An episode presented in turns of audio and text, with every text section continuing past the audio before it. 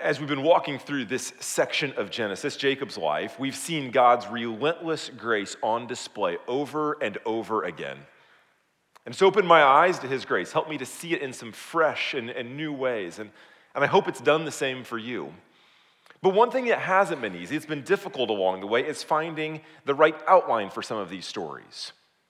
You know, the stories don't come with a clean outline like some of Paul's letters, where it's, you know, one ABC, two ABC, three, and you can track it logically like that. And so, so this week I was trying to get this kind of story put up into outline form. And uh, no matter how I frame it, you try and get every single point in there. And if I introduce a, a sermon with 37 points, it just doesn't really have a great ring to it, you know? So I went the other direction, started cutting, cutting, cutting, and found myself in a, a different problem as I came to a, a, sermon after I'd cut so many of the points, it was utterly pointless. And, um, and so I'm just trying to figure out what to do here. And so what I want to do is kind of use our outline as a, sort of like a couple of fence posts. And the outline will kind of provide the fence post to show us where we're playing in the yard and what the story looks like. And, and along the way, we're just going to interject a few application points. And so if you're if you're taking notes, you may want a little sidebar where we can just kind of toss in a few application points along the way, tell the story and see God's surprising grace coming throughout. What might be helpful is at the beginning, if we start with just the main thing I want you to hear this morning, and then we can go from there. Here's the main thing I want you to hear God's grace comes to surprising people in surprising places through surprising means. His grace comes to surprising people in surprising places through surprising means. Shows up when we don't expect it to, to people we don't expect it to, in ways we don't expect it to. We're surprised by grace. You know, a couple of years ago, I took my oldest daughter, Tessa, to a Reds game for her birthday. And these things are really exciting. You know, you get the, the daddy daughter time, you get the drive over, you get to stop at McDonald's, or at least she thinks that's the good part. Um, there, there's the beautiful stadium overlooking the river. It's all there. And so we get there, and her birthday's in July. So it's a, it's a humid, it's a humid day, muggy day. I'm sweating. And all of a sudden, it starts to break out in rain. And so, so what, what's everybody do? Well, they get up from their seats, and everybody heads back into sort of the bowels of the stadium, right? and it's already hot and, and muggy, and you're already been sweating, and then the rain is on you, and everybody's packed in there like sardines, and there's nowhere to sit down, and there's no way to entertain yourselves because you've got 30,000 people who all got on their phone to try and stream something on YouTube at the same time. And so, man, what am I going to do with a seven year old here?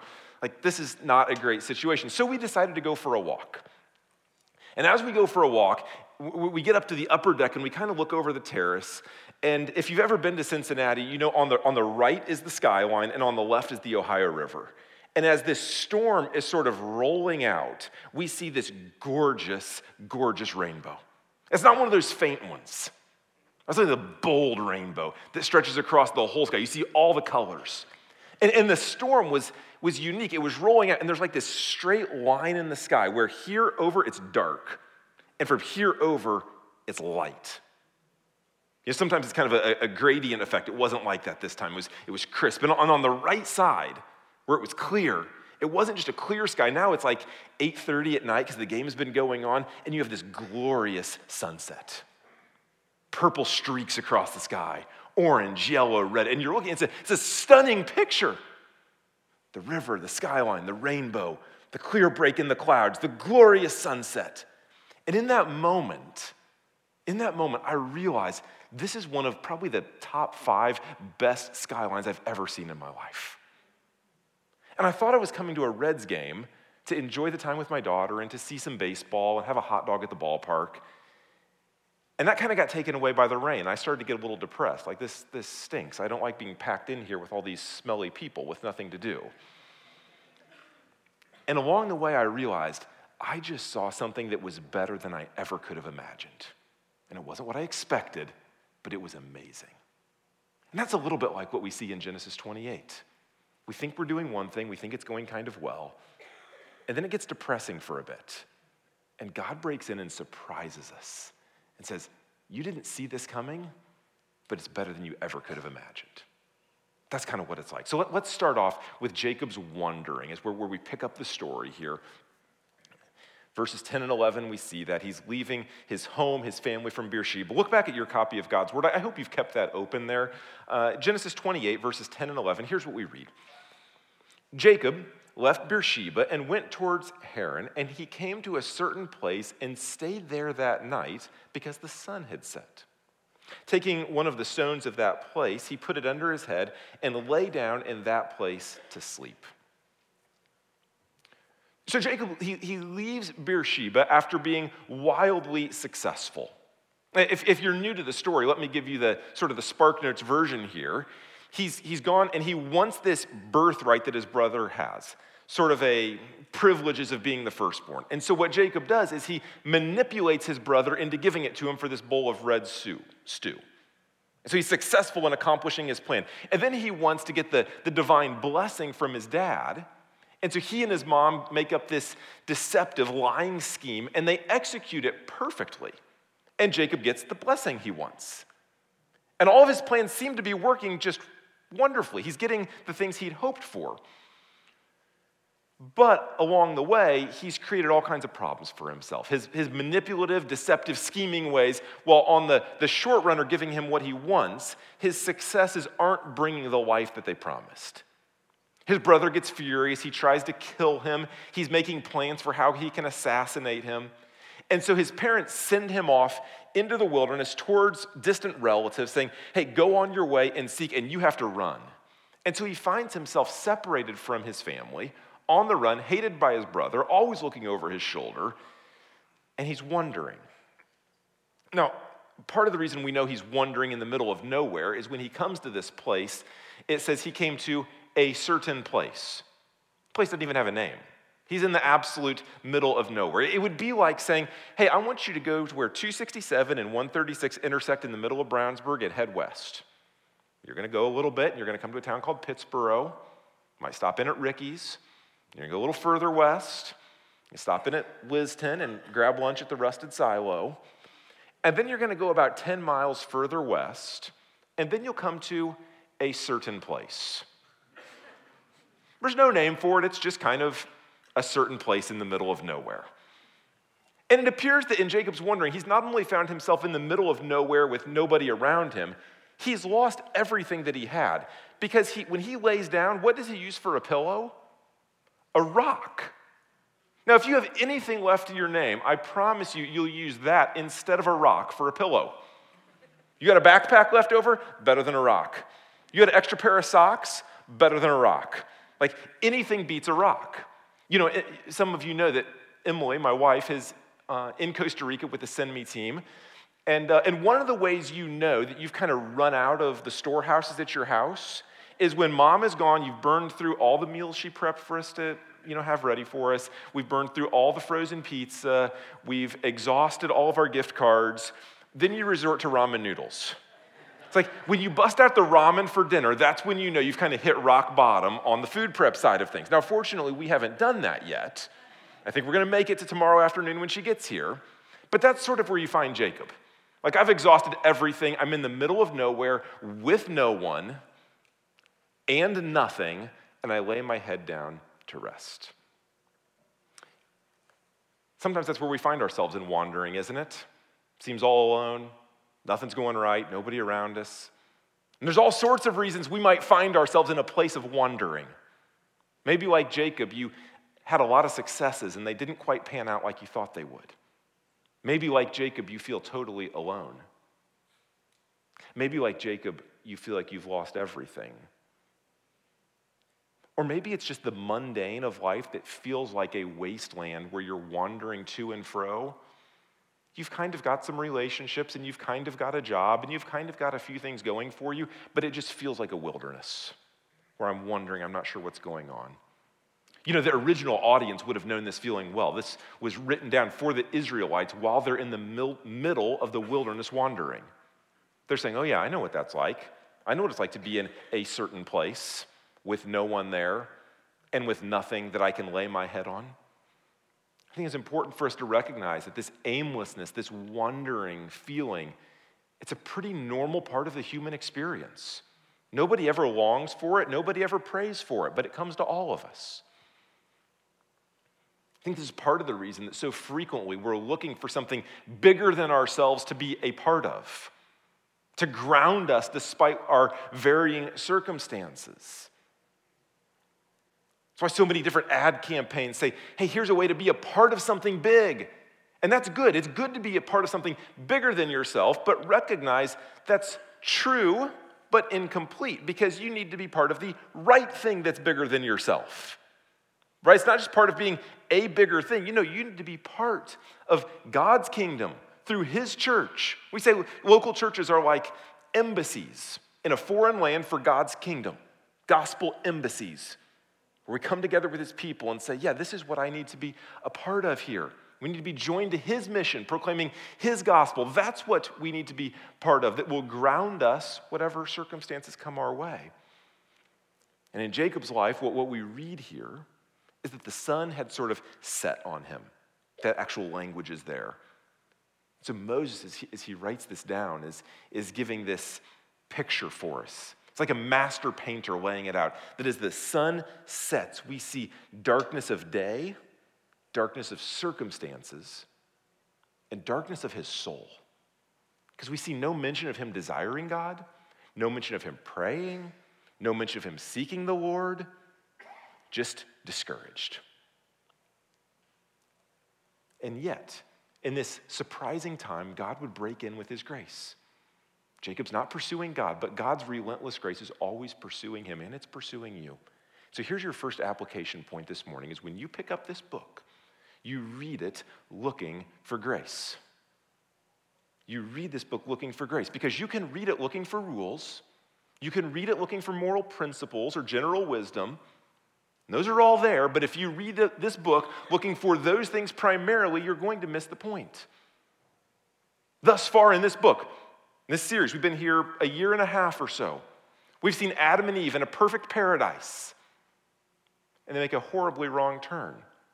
So, the moment that we think that we need some better circumstances to get us on the right path, we are reminded by them they had the perfect circumstances and they still went awry. They needed grace. And we see Noah, who's the only righteous one. And the world around him is wicked, he's in a hostile culture. And God delivers a literally once in a universe kind of deliverance to give everything a fresh start. Let's start over. Let's cleanse the culture. Let's cleanse the world. Let's make everything new it would look like. Then Noah goes and gets liquored up with his family, passes out naked in the living room. He says, You need grace.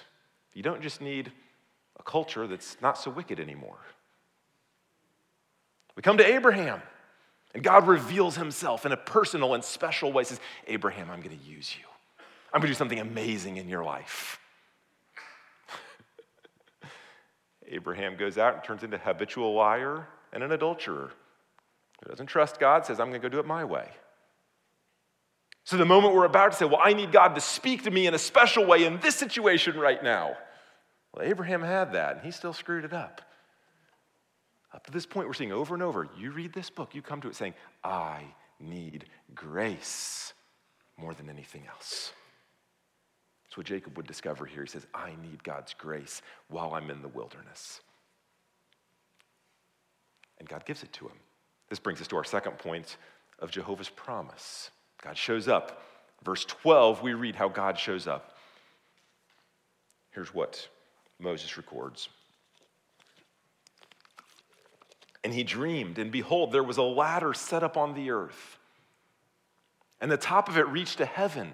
And behold, the angels of God were ascending and descending on it. And behold, the Lord stood above it. Now, this is a surprising and a shocking image to see right here.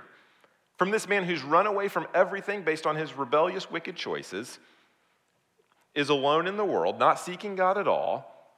Despite Jacob's pursuit of everything that's unholy, God breaks into his life in a dream. He says, I'm going to reveal my grace to you. And the original reader is automatically going to know this is a divine encounter. As Jacob goes into the deep sleep and God is revealing things, the original reader, and you can track with this, it's not hard to see. Genesis 2, Adam goes to a deep sleep. God promises in his grace, I'm going to give you what you need. You don't even know what you need. Genesis 20, King Abimelech.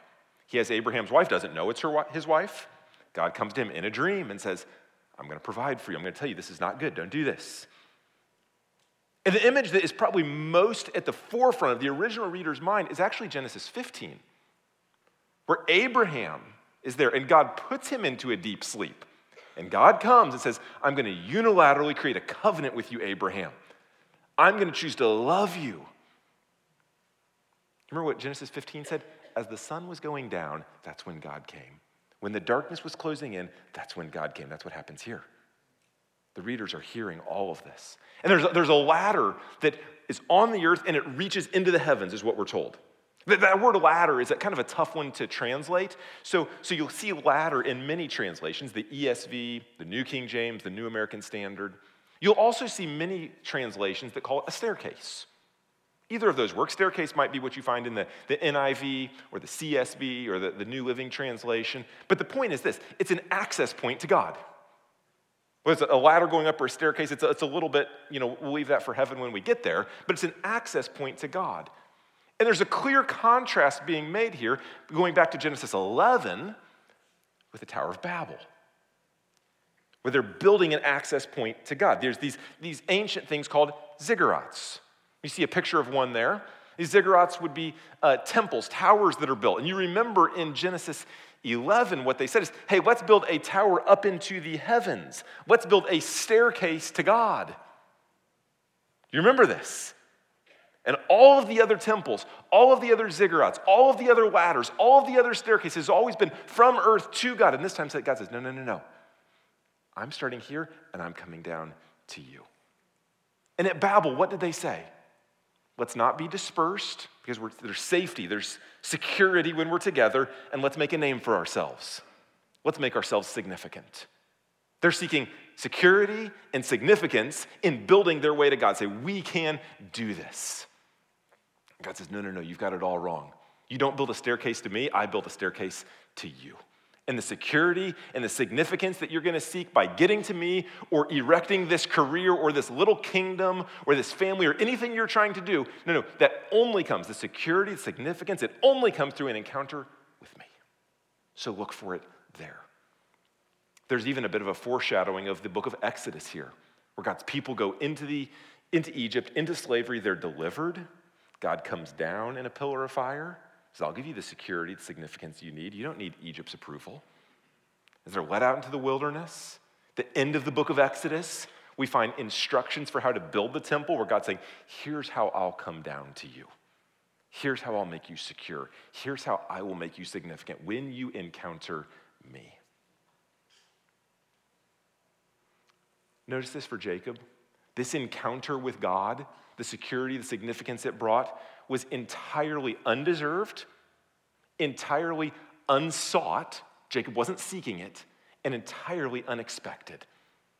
We see in Jacob's life God showing surprising grace to nobodies in the middle of nowhere who deserve nothing. He says, I will pursue you with relentless grace. That's Jacob. Nobody in the middle of nowhere, deserving nothing. God shows relentless grace. Here's your second application point. If you got that little sidebar going, here it is. Any place is the gate of heaven.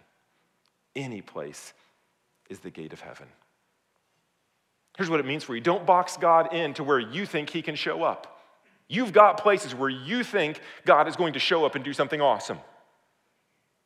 Maybe it's when you come into this building and through the preaching of His word, God does do amazing things, but He can break into anybody's life at any place in any way that He chooses.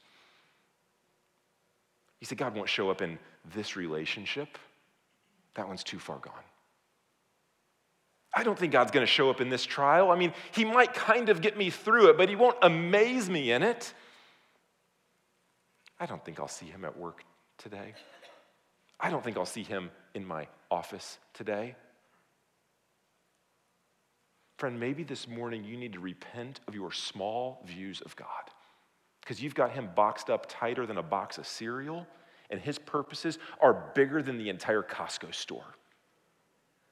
He is at work. Any place is the gate of heaven. God breaks in to nobodies in the middle of nowhere who deserve nothing and says, I'm going to show you grace.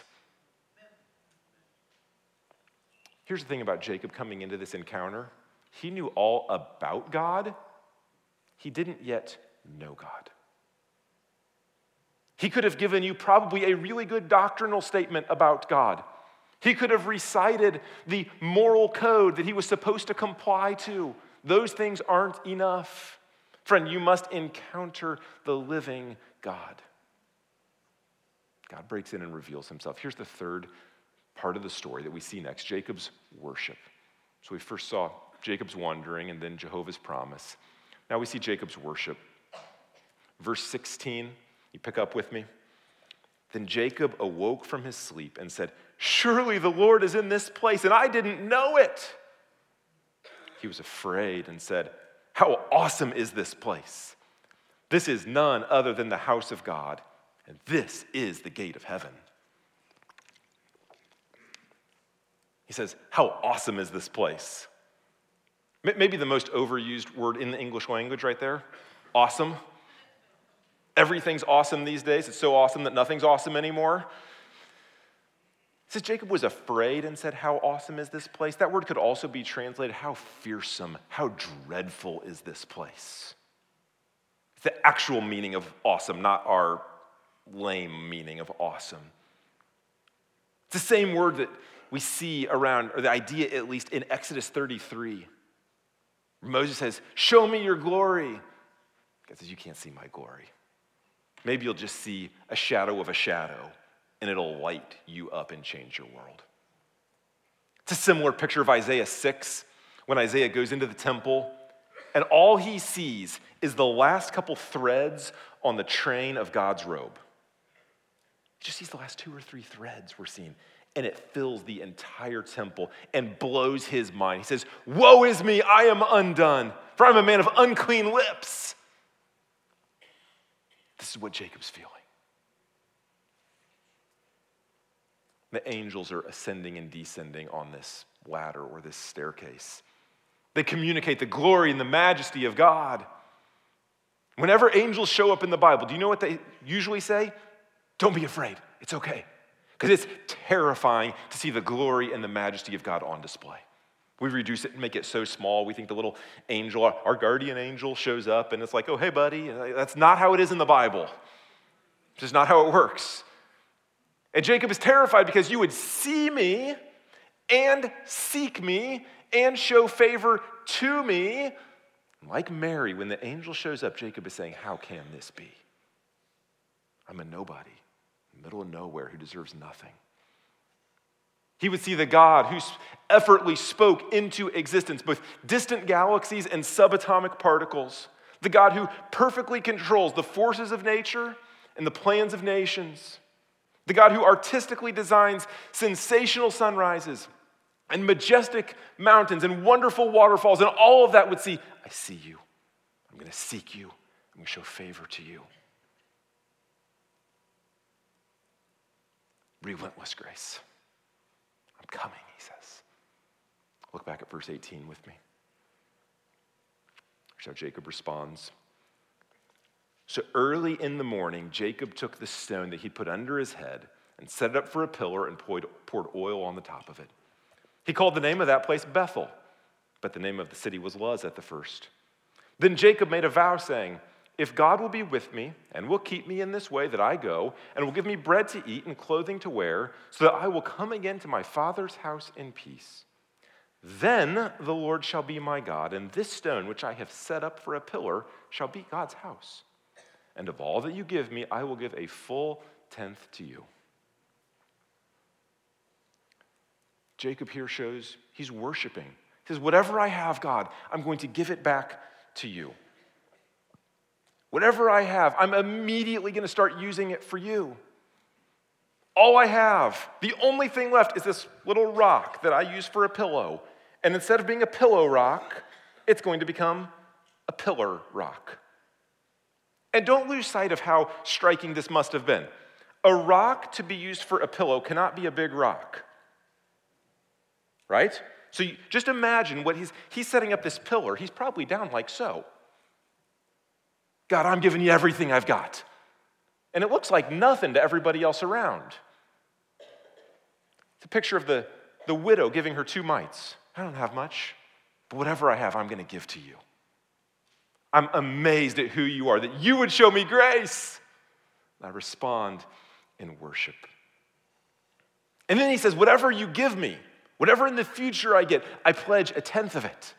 I'm giving you everything I've got now and pledging to continue giving all my time, all my talent, all my treasure. It's all yours. I recognize that. This is actually one of the, one of the mentions of the tithe in the Old Testament. It's a voluntary act of worship in response to God's grace. It would later become commanded for Israel, only to return in the New Testament to be a voluntary response to God's grace. It's a great place to start the tithe, 10% of giving to God's kingdom. And the hope is that as we grow and mature as believers, we see more of God at work, we can invest more and more and more. He'll grip our hearts and we say, Lord, I'm going to give everything that I have to you. You can't help but read this and think of Romans 12, 1, where Paul, after laying out the whole beauty of the gospel and all of its excellencies, says, I now I appeal to you, therefore, brothers, in view of God's mercy, to present your bodies as a living sacrifice. Put your whole self on the altar. Holy, acceptable to God. This is your spiritual worship. See what God's done. I respond in worship. There's something else I want you to notice here. If you look at verse 20, we see a remarkable, remarkably weak faith coming out of Jacob. Verse 20 has five if statements from Jacob. He says, If you'll be with me, and if you will keep me, and if you will feed me, and if you will clothe me, and if you will bring me to my father's house in peace, then I'll do this. And it might be easy for us to kind of slap him around. Like, Jacob, are you serious, man? You're a nobody in the middle of nowhere who deserves nothing, and God shows up in his grace and says, I'm going to bless you. How in the world can you look back and say, if, if, if, if, if, if God, you'll do this and this and this and this and this? We could try to slap him around for that, but maybe we see somebody with a baby faith, a small faith, saying, I don't really know what's going on here, but I'm trying to follow you because I know you're God and I see your grace in my life. It's a little bit like you ask a seven year old to write an essay on what love and romance and marriage is supposed to be like. And they give you a paragraph or two, and it has nothing anywhere near a resemblance of reality. You're not gonna go scold the seven year old, say, What a stupid essay. Don't you know that's not how the world works? Say, No, honey, that's beautiful. Stay at it. And as you grow and as you mature, you'll have a better understanding over time of what this looks like. And I love where you're at right now. So don't despise small faith. Don't despise weakness, but humbly say, God, I see who you are. I'm coming to you, and I'm offering myself as the living sacrifice. This is my holy, acceptable spiritual worship. Here's your third application point. Recognize this God reveals himself in weakness. And so, as you, like Jacob, feel weak in your faith, don't despise the weakness. Say, It's in my weakness that God reveals himself. And I come to him confessing my weakness. Look, I've, said this a couple times. I'll say it again. Jacob wasn't praying, wasn't meditating on Scripture. He wasn't building an altar, but God still revealed himself. God looked at him to the absolute bottom, saw everything in his soul, and loved him to the sky. And this can be difficult for us to understand, but our weakness, catch this, our weakness actually attracts God's love to us. It allows his power to be more on display. There's a, a prophet in the Old Testament that you don't uh, necessarily hear a ton of sermon series is walking through, but the prophet Hosea. In chapter 11, verse 8, Hosea would look out on God's people and record God's word and says, My heart recoils within me, but my compassion grows warm and tender. And I think for most of us, when we see our own weakness, our own sin, our own failure to live by faith, we think of God's heart recoiling within him, pulling back yeah, I don't really want to have much to do with you right now.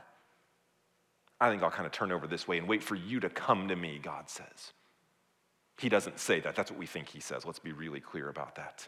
And the second part of the verse says, No, my compassion grows warm and tender. How does that happen? Well, imagine a small child excited to bake chocolate chip cookies with mom. The timer goes off, and they reach in without a hot pad. And They grab the tray and pull it out. God looks at that child and says, My heart recoils over what you're doing to yourself. And warm, tender love oozes to take care of you, to get that out of your hand, to put the burn protection on there, and let the healing process begin. That actually, when you make that mistake, little kid, that's when my heart is drawn to you the most. God reveals his grace to us in our weakness, not in our strength. So, friend, as you feel your weakness, understand that your heavenly Father is coming to you. His heart is growing warm and tender and compassionate towards you. Romans 6 would say, where sin increases, grace abounds all the more. That it feels like when I sin in the swimming pool of God's love, I have to take a scoop out to cover my sin. Somehow there's a little less there than there used to be. He says, No, no, no, that's all backwards. Sin increases, grace abounds. Somehow when you sin, the pool goes deeper. There's more of it for you. This is astonishing, but it's who God says that He is. And so we come here to verse 22 with this picture of God revealing himself to Jacob in his weakness. And it seems like maybe the story is complete. Nobody, middle of nowhere, deserving nothing. God's relentless grace pursues him, breaks into his life, promises these things. There's a response of worship. That's the end of the story, right, Justin? Close, but not quite. We've only got one part of it because when Jesus arrives, he would actually tell us, You've only got the first half of it. Now, fortunately, the sermon's not only halfway done. I've not made that error. But I'd like you to turn over to John 1. I want you to see what Jesus says here. If you've got the Pew Bible, it's page 887. John chapter 1. And I'm going to look at the last little section there of John 1, starting in verse 43. It's kind of the last subheading. Notice what happens here. You've got Jesus, this is early in his ministry, right? So it's the first chapter of John's gospel. He's calling his disciples. He calls Philip. Philip follows him. And Philip immediately goes and gets his friend Nathaniel. What does Philip say? He says, Hey, Nathaniel, we found him of whom Moses in the law and also the prophets wrote about, Jesus of Nazareth. And we, we don't know exactly what the relationship between these two guys is. But they're, they're friends in one way or another. Notice what, what Philip doesn't say. He doesn't go to Nathaniel and say, Hey, I found a guy to fix your marriage or to bless your job. I found a guy to make your life better. That's not the introduction we get. He says, No, we found, you know, that guy that Moses, the Messiah, Moses wasn't the Messiah, Moses was writing about the Messiah. You know, when we read about that together, Nathaniel, I found him. You know, all the prophets, how they were all pointing ahead to the Messiah? I found him, Jesus of Nazareth.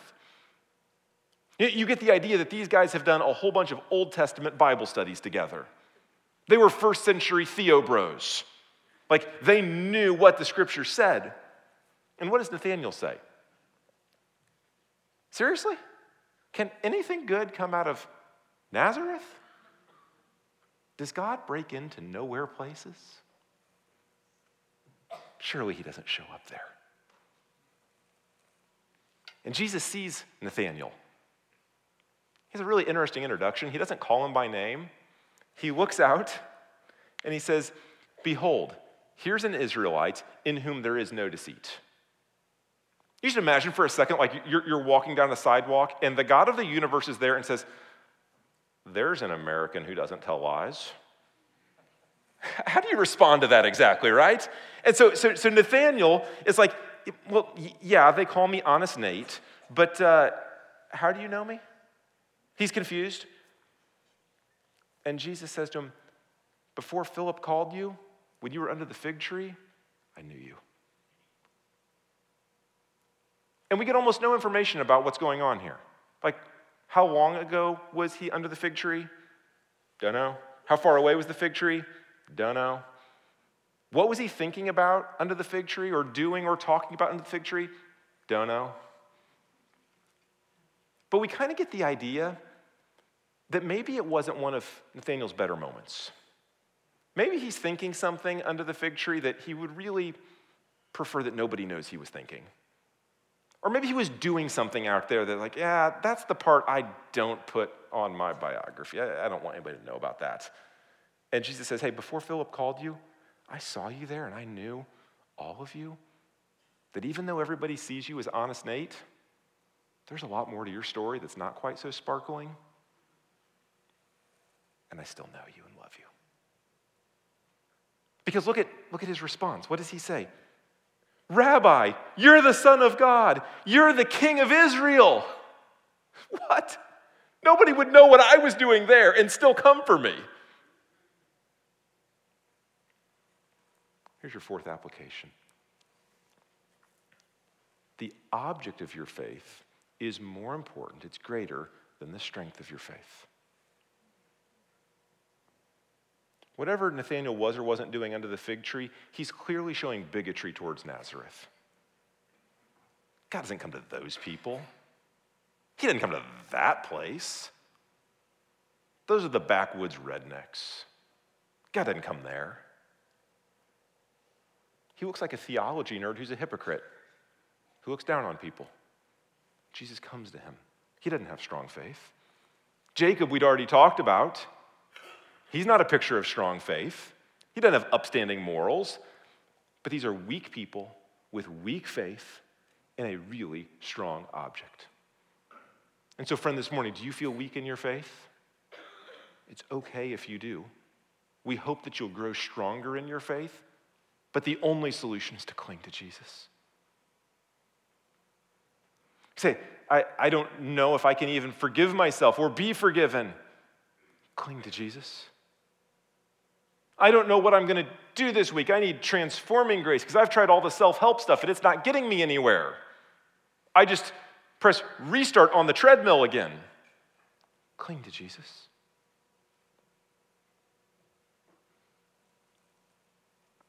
The object of your faith is far more important than the strength of your faith.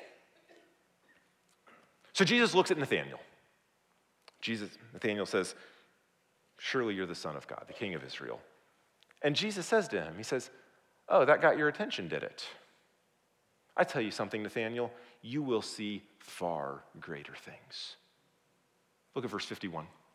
Look down, John 1. Here's what he says You will see heaven opened and the angels of God ascending and descending on the Son of Man. Do you hear him invoking Genesis 28 there? Says, oh, you're the Theo bro. You know the Old Testament. You know this? Yeah, that's me. There's a, there's a shallow and a, and a thick way to read this. The, the shallow way is just to say, oh, Jesus knows the Old Testament. He can quote from it and prove he's God. Good job, Jesus. You made your point. That's true, but it's incomplete. What's the deep, the full meaning that I think we're supposed to see here? Well, let's, let's read verse 51 a little bit more closely. Here's what he says The angels are ascending and descending on the Son of Man. Friends, this is remarkable. I hope you caught that. He's not pointing, there are the steps to God. There's the staircase to God. There's the access point to God. No, he's saying, I'm the access point to God. I'm the staircase. I'm the ladder. And every other belief system in the world is based on there's the staircase, and he says, I'm the staircase. It's not a what according to Jesus, it's a who. Not a what to do, it's a who to believe in. So you think through these. What does Islam say? There's the access point, go follow the five pillars. Buddhism says, hey, there's the eight steps to enlightenment, go follow those. Judaism says, here's the Ten Commandments. If you're more irreligious persuasion, modern secularism, what does it say? Don't merely accept and tolerate everyone, you must celebrate every single persuasion of sexual perversion. And if you won't celebrate every angle of it, then you've not had the access point to God. That's what you must do. And Jesus says, No, no, no, you've got it all wrong, whether you're going to church or you're not, whether you're going to a temple or you're not, a mosque or you're not. It's not a what, it's a who, it's me. I've come to live the perfect life you didn't live. I've come to die the death that you should have died. So that as the angels are ascending and descending on me, you can cling to me by faith and I'll take you to God. I am God. It absolutely flips their world upside down. He doesn't come saying this is merely an inspirational speech. You see how I'm going to come and live and die and rise again. Nathaniel, you know the scriptures predict that. An inspirational speech just runs out after time. He, says, doesn't, he doesn't say, hey, just go be like me. Try to live a self sacrificing life. Think of others. He says, no, cling to me because I am the only righteous one. If you think back and Jacob had a ladder, goes straight up and down, Jesus says, no, no, no, it's an elevator and it's me. If it was a staircase, he says, no, no, it's an escalator and it's me. Friend, have you recognized it this morning? Have you confessed Jesus as the Lord of all the earth, the true King of Israel, said, You are the only way to God? And Jesus, I'm crying out to you. I'm asking you to forgive me of my sin. He'll save you if you will. Christian, we say this almost every week to recognize that God is seeking nobodies in the middle of nowhere who deserve nothing and shows grace is utterly remarkable. That is to delight in the gospel. Say, wow, you are the staircase, you are the ladder, you are the access point to God. And that's how I live as a Christian by clinging to that, desperately clinging to that relentless grace, that surprising grace, to fight against sin, to restrain my tongue, to be courageous in mission it's not by white knuckling it, do better, do better, do better. I could do it this week. No, I need your grace this week. I'm weak, I'm flawed, I'm reading this Bible looking for your grace everywhere, Jesus. Because there's no other way. And as Jacob would ask his five part questions, he'd say, Will you be with me? And Jesus says, Yes, I'm Emmanuel, God with us. And Jacob asks, Will you keep me? Jesus says, Yes, I'll never leave you or forsake you. And Jacob asks, Will you feed me? And she says, Yes, I'm the bread of life, and whoever comes to me, I'll never cast out. And Jacob asks, Will you clothe me? Jesus says, Yes, I'll clothe you in my righteousness that's better than any righteousness you could ever find. And Jacob asks, Will you bring me to my father's house in peace? And Jesus says, Yes, I've gone to the cross and made peace with the Father so that I can take you there. And I've actually left and I'm going and I'm preparing a place for you now.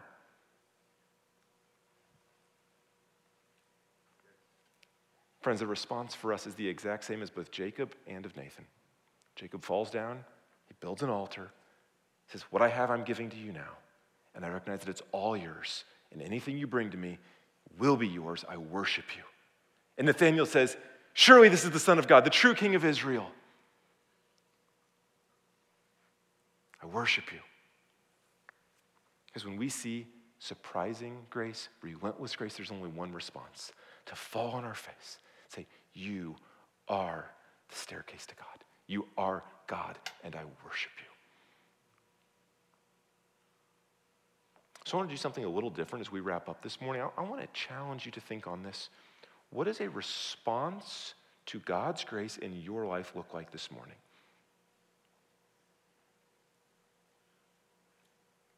What does that look like? Does it mean confessing Him as Savior? Asking to be forgiven of your sins? To have a home in heaven? Maybe you've never done that before. Friend, I would love to talk to you about that after the service today. Maybe you're here as a Christian and worship feels a little rote, a little cold, a little calculated. Come on Sunday, here for an hour and a half, two and a half if I do Sunday school. Head home, pick up a bite to eat on the way. And I've lost sight of how surprising His grace is. What does a response of worship look like in your life today? Do you have that in your mind? We'll have a minute here for you to pray and confess where you've not been worshiping and consider how the Spirit might be leading you to worship. But here's the second thing I want to push you to do. And this might be uncomfortable for some of you. It's uncomfortable for me to do this, so you're, Well, depending on what kind of company I am, I may be, you may be in good or bad company. I want you to tell somebody here's how I see God moving me. Now, you don't have to be Pharisaical and go put it on social media and say you're going to do all this stuff. But we know that as we delight in the gospel, we also grow through relationships and we need each other to pursue Jesus together. And so maybe it's something really private where I'm just going to tell a spouse or parent, I need your help. I think God is pushing me to take this step in faith. And maybe it's a close brother or a close sister. You say, This is what worship looks like for me today. But when we're surprised by grace, it changes our life and it doesn't stay stuck in the pews here on Sunday morning. That much is a fact. Surely he is the king. Let's pray.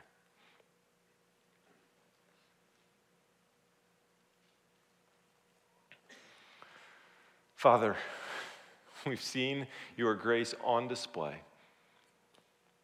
and we're wowed by it. You come to nobodies in the middle of nowhere who deserve nothing and show us grace in ways we would never expect. We ask this morning that you would strengthen us to confess who we are to you confess our failures to you, confess our, our flawed righteousness to you, our flawed good deeds to you. Confess our thoughts to you that we, we don't want people to know about, and our motives that we try to hide from ourselves, knowing that in our weakness you reveal yourself in grace. Oh, we need you. Help us by your Spirit, we pray.